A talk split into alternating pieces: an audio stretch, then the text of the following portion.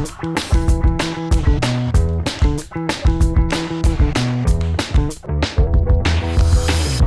Guys, welcome back to this podcast, uh, episode two of our Passion Week podcast. On episode one, we were able to sit down with Pastor Raul and talk about Passion Week as a whole and just the fruitfulness of it over the, these past four years. Uh, we are able to really highlight uh, what he's going to be teaching on Palm Sunday. That's really going to kick off this Passion Week and J- Jesus entering um, the city on the donkey and everything that that meant prophetically. Um, that that was something that was prophesied um, many of hundreds of years prior to Jesus entering in that city. And in our in our time with Pastor Raul, we did focus a lot on the purpose of Passion Week and um, what we've seen the Lord do in our in these past four years during these Passion Weeks and why we do them um, Scott, Sean, and I were able to sit down with Pastor Raul and we talked about uh, the benefit of just refocusing families on the cross. And now that we do have you here with us, why don't you share a little bit of what you've seen um, at these Passion Weeks and the benefit of them for, for just the families here at the church? Yeah, um, I think it's interesting because we talked about this before. How uh, I think uh, holidays, especially Easter, uh, week, uh, what we call the Passion Week, uh, the Christmas and Thanksgiving. Those are the biggest holidays of the year. And I think that uh, inviting family members, especially that aren't walking with the Lord or have walked away, um, you come any one of those days during Passion Week, you're going to get like a full on uh, understanding of, of, of the power and the purpose of the cross.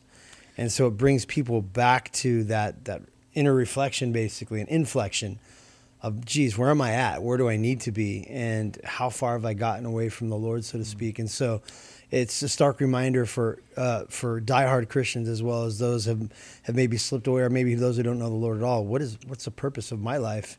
Now that i know the purpose of jesus why he came what's my purpose of life and what am i doing with it you know? And it makes people just like we see a lot of people come to the lord during that time. For the christian families it's a great opportunity to come to gather together and to celebrate our faith in a way which I think is even more important than Christmas because the resurrection is the power. Yeah. yeah and sure. so uh, I just think it's, I love Passion Week more than any other holiday uh, that we celebrate. I love Passion Week just because you see the excitement of people coming just to hear about the Lord. It's pretty cool. And it is refreshing. It is beneficial to to open the doors here yeah. every night of the week and and have a study, you mm-hmm. know, and and not just wait from Palm Sunday to Good Friday to Easter. Yeah. But one one of the things I've said before and is that I'm excited because we're going to look at that last week of the life of Christ this year. We've taken a few uh, different themes the past two years, but to really hone in on that last week and really everything that took place in the Gospels in that last week. There's a lot of ground yeah. that's covered.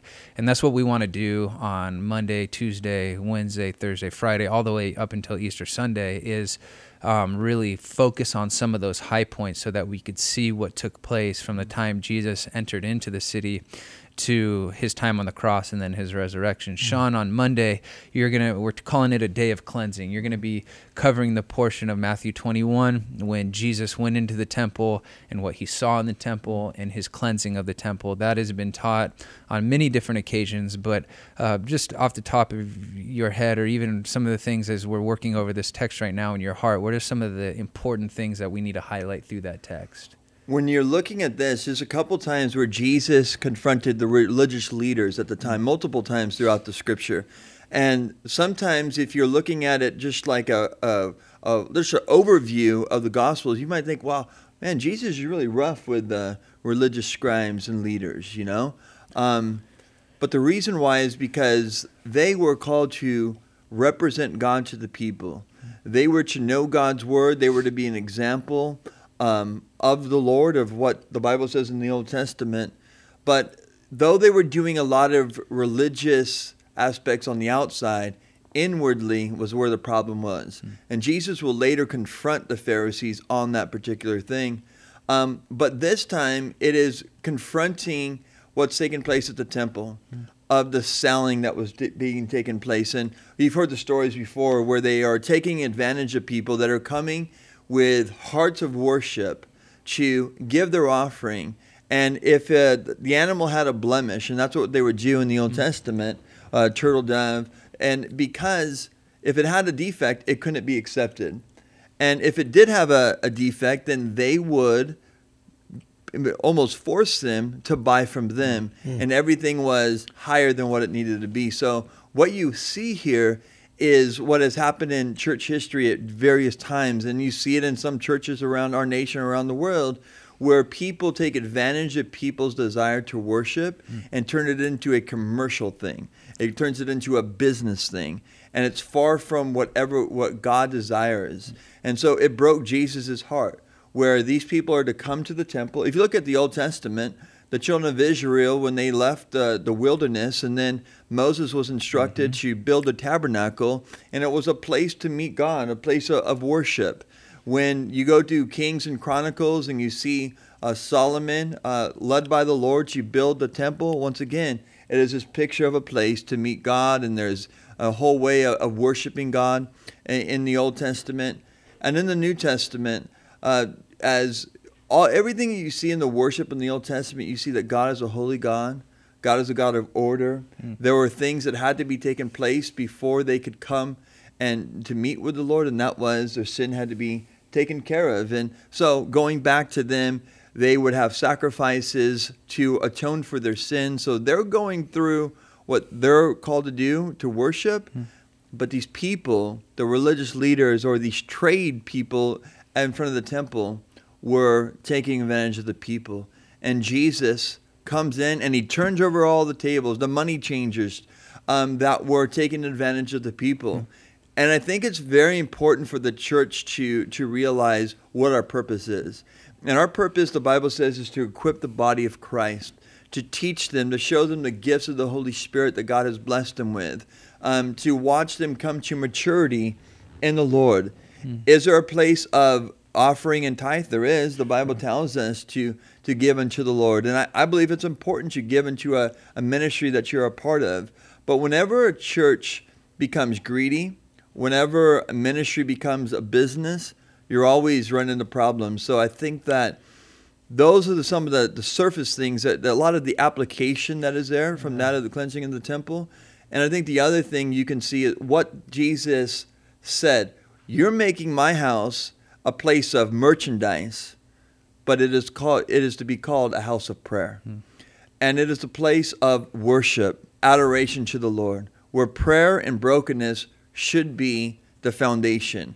And everything else, our, our worship, our giving of offering, all of those things should just be complementary to a heart that is broken in the Lord. Yeah, so I, I think yeah. like too when and I know this will get brought out and through multiple times of study, but it was a Passover week mm-hmm. in Jerusalem. Millions of people were coming to worship the Lord. And that portion in John 4, when it says that Jesus is seeking those who worship him in spirit and in truth, I think that's what broke the heart of the Lord is these people, like you said, are coming to, are supposed to be representing God to the people and God doesn't rip people off. Yeah. He wants genuine worship and a genuine relationship with people.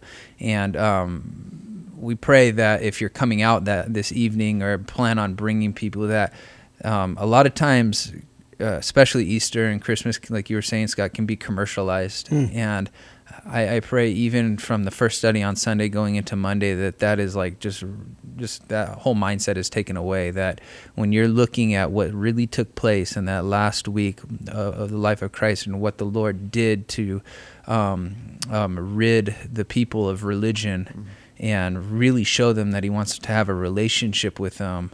Um, I pray that that is the heartbeat of this week, that the length that the Lord went for relationship with His creation. I think it's it's really um, we're fortunate too because we've talked about this before how um, how many people come throughout the entire week and there's no gimmicks. Mm-hmm. We're not doing anything different. Mm-hmm. We're teaching the Word, doing a Bible study, and we have some food outside, and they just love coming, congregating, hearing, getting fed mm-hmm. spiritually, and just just being together. It's just a really neat thing. I, I, I pray more churches, you know, do uh, things like this. In other words, things that draw the people together for the sake of just talking about the gospel, talking about the resurrection. I think it's something that they don't talk about enough. And that that's one point that that keeps getting highlighted is the the ability for people to just get refocused mm. on what matters. We there's so much um, panic in the world that we're living in. There's so much distraction and I think it's so beneficial spiritually for families and marriages and just Christians to come together and focus on the centrality of Christ and of our faith, really, especially in times like these. We're coming, we're in an election year. There's, news is crazy. Mm. You don't know what's truth and what's error. You're constantly having to discern through um, the media and what's taking place in our world. But when we can just focus on something that we know is fact and that we know is truth, Amen. the peace that that gives um, to people and families, and we've talked about this before, just this opportunity to focus on the Lord and trust in the Lord that, that He's gone before you in these times that we're living in. Yeah. And I and I, you know, the Bible says that perfect love casts out all fear. And so, I, I, what should come forth this week mm.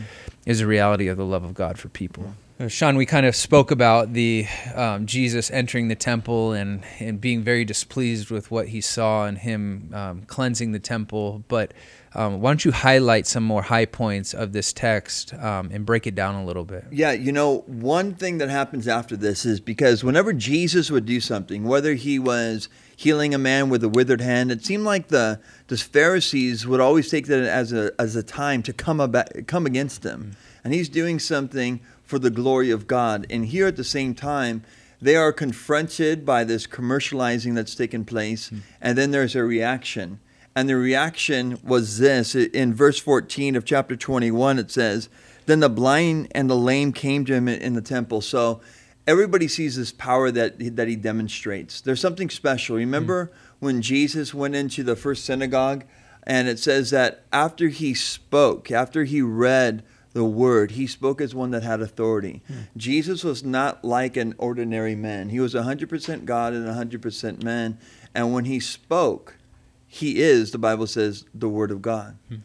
And with such power, he confronts something that became such a standard for the people. They would never go against those that were making money at the temple. They would never go against the religious scribes and the leaders.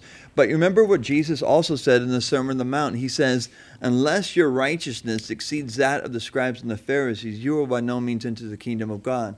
Jesus continually um, confronted those that put on a religious front, but their hearts were far from God.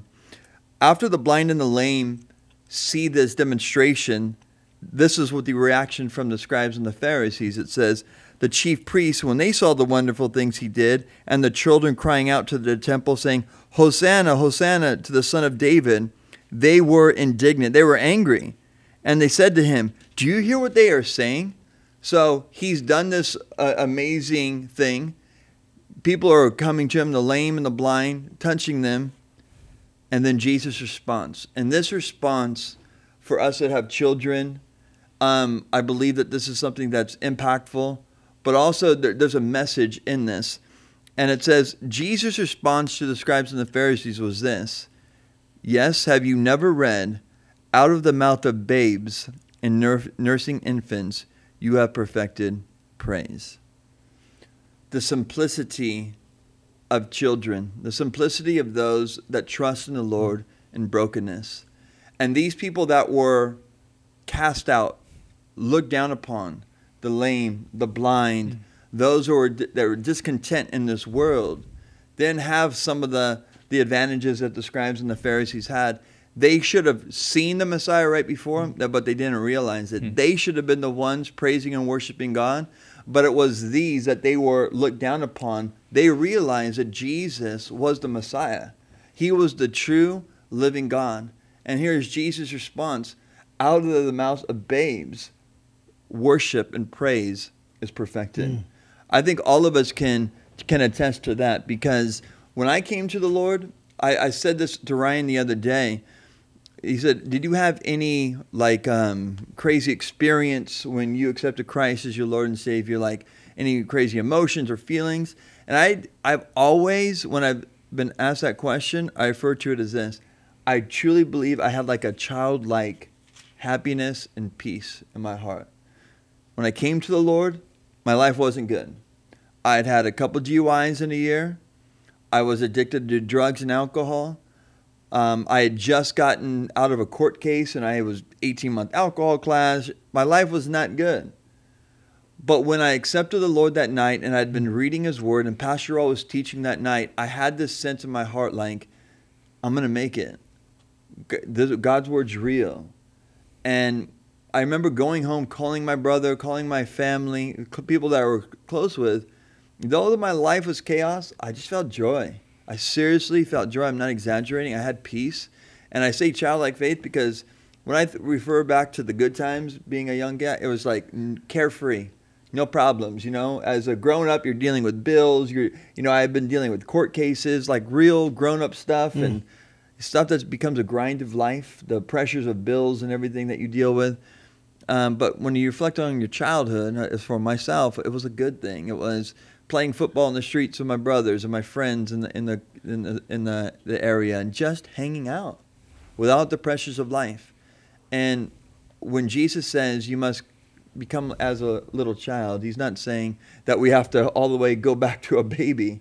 Um, you know, physically, it's it's of the heart, the brokenness, and I think that when we come to a place of true worship and adoration to the Lord, God blesses us in an amazing way. And I think this text here um, has always been been powerful. Scott, you've been teaching for for years.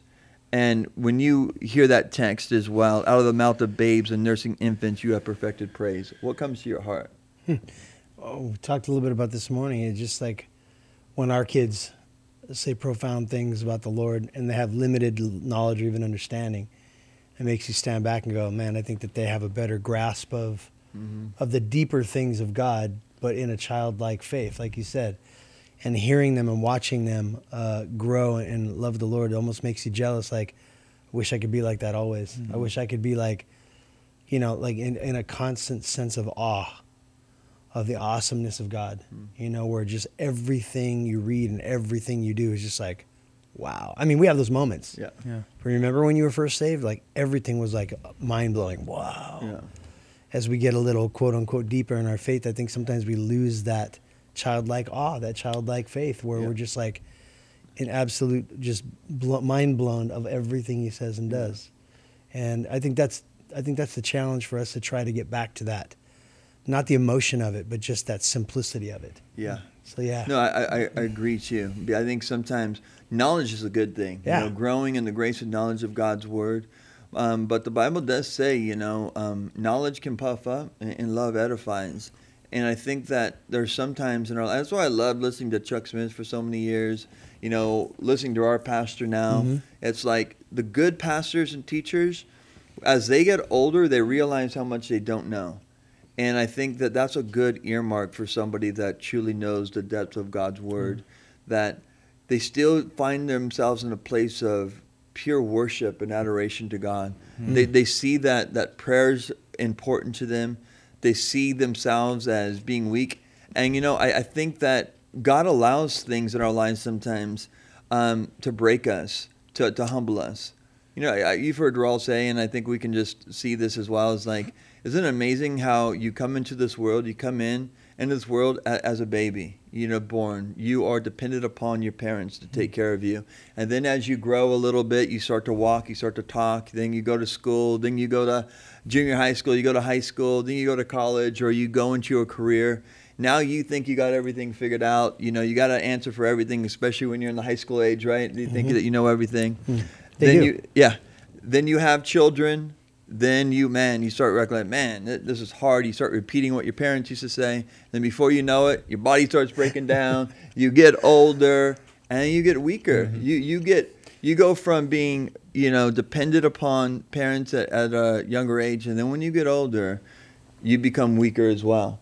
And it's this thing of dependency, mm. I believe, that you learn from that in the Lord, mm. that the Lord allows in our lives for a purpose. Yeah, when you were talking about that portion that, that we were covering in um, Matthew and the scribes and the Pharisees, and even some of the, the people that were there to offer sacrifice, not really realizing who Jesus was, mm. but the but the children did my wife and I were looking at our daughters the other day, and we're just like, man, they're so untainted by this world, and so untainted by this world system. And they, like you're saying, Scott, they have some of the things they say is just this profound trust in God, this profound spiritual perception of truth, of truth, And then when Jesus walks into this scene, these people who were corrupted by the world system and the religious system, so unable to discern what was really going on. That's something Yeah. that's always struck me through this last uh, the last week of the life of Christ when everything is about to meet its apex when uh, the one they were waiting for was right before them and he was healing people and he was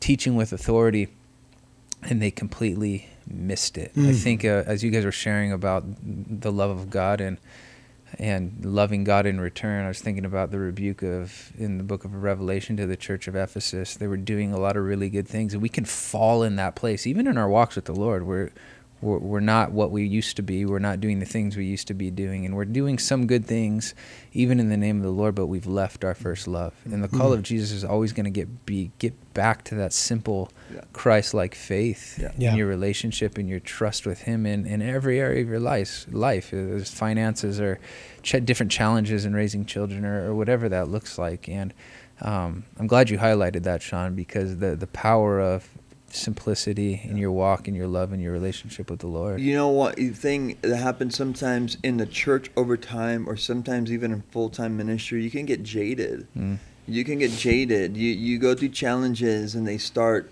You know, maybe you um, somebody rubs you the wrong way in the church in ministry. You know, you see other people fall, other pastors, leaders, maybe that you look up to, and then you start getting a skewed uh, aspect of the church, which leads to a maybe even being discontent in your own spiritual growth after a while, and then you start getting dry, and you start getting jaded, and we have to stop that from happening in our lives, and that's all about being abiding in Christ, being connected, allowing the conviction of the Holy Spirit to happen in our lives. There was that worship song that they uh, was written many years ago, on coming back to the heart of worship, and it's all about you. That that song's powerful. It's simple too, because it's so easy to make church make things all about activities and different things and lose the focus of what we're here for. Lose the focus of the calling of god. Um, and i think that you have to you have to fight against that. Mm. you, ha- you really have to fight against that. You know being organized and being in a church that has a lot of events and programs and all that kind of stuff not are not are necessarily bad but if they lose Jesus as the central aspect of that ministry, then it becomes a problem. There are many churches that are dead because that's what happened. Yeah. They probably got really organized. They probably got a lot of business people in seats that maybe were more spiritual people back in the day. They might have had a lot of great ideas mm-hmm. and they were very strategic in the way they did things. But what happens is they drifted away from the heart and the simplicity that's found in God's God's Yeah. word. And going back to the text again is just like this is to be a house of prayer. Yeah. We have to, to make sure that we don't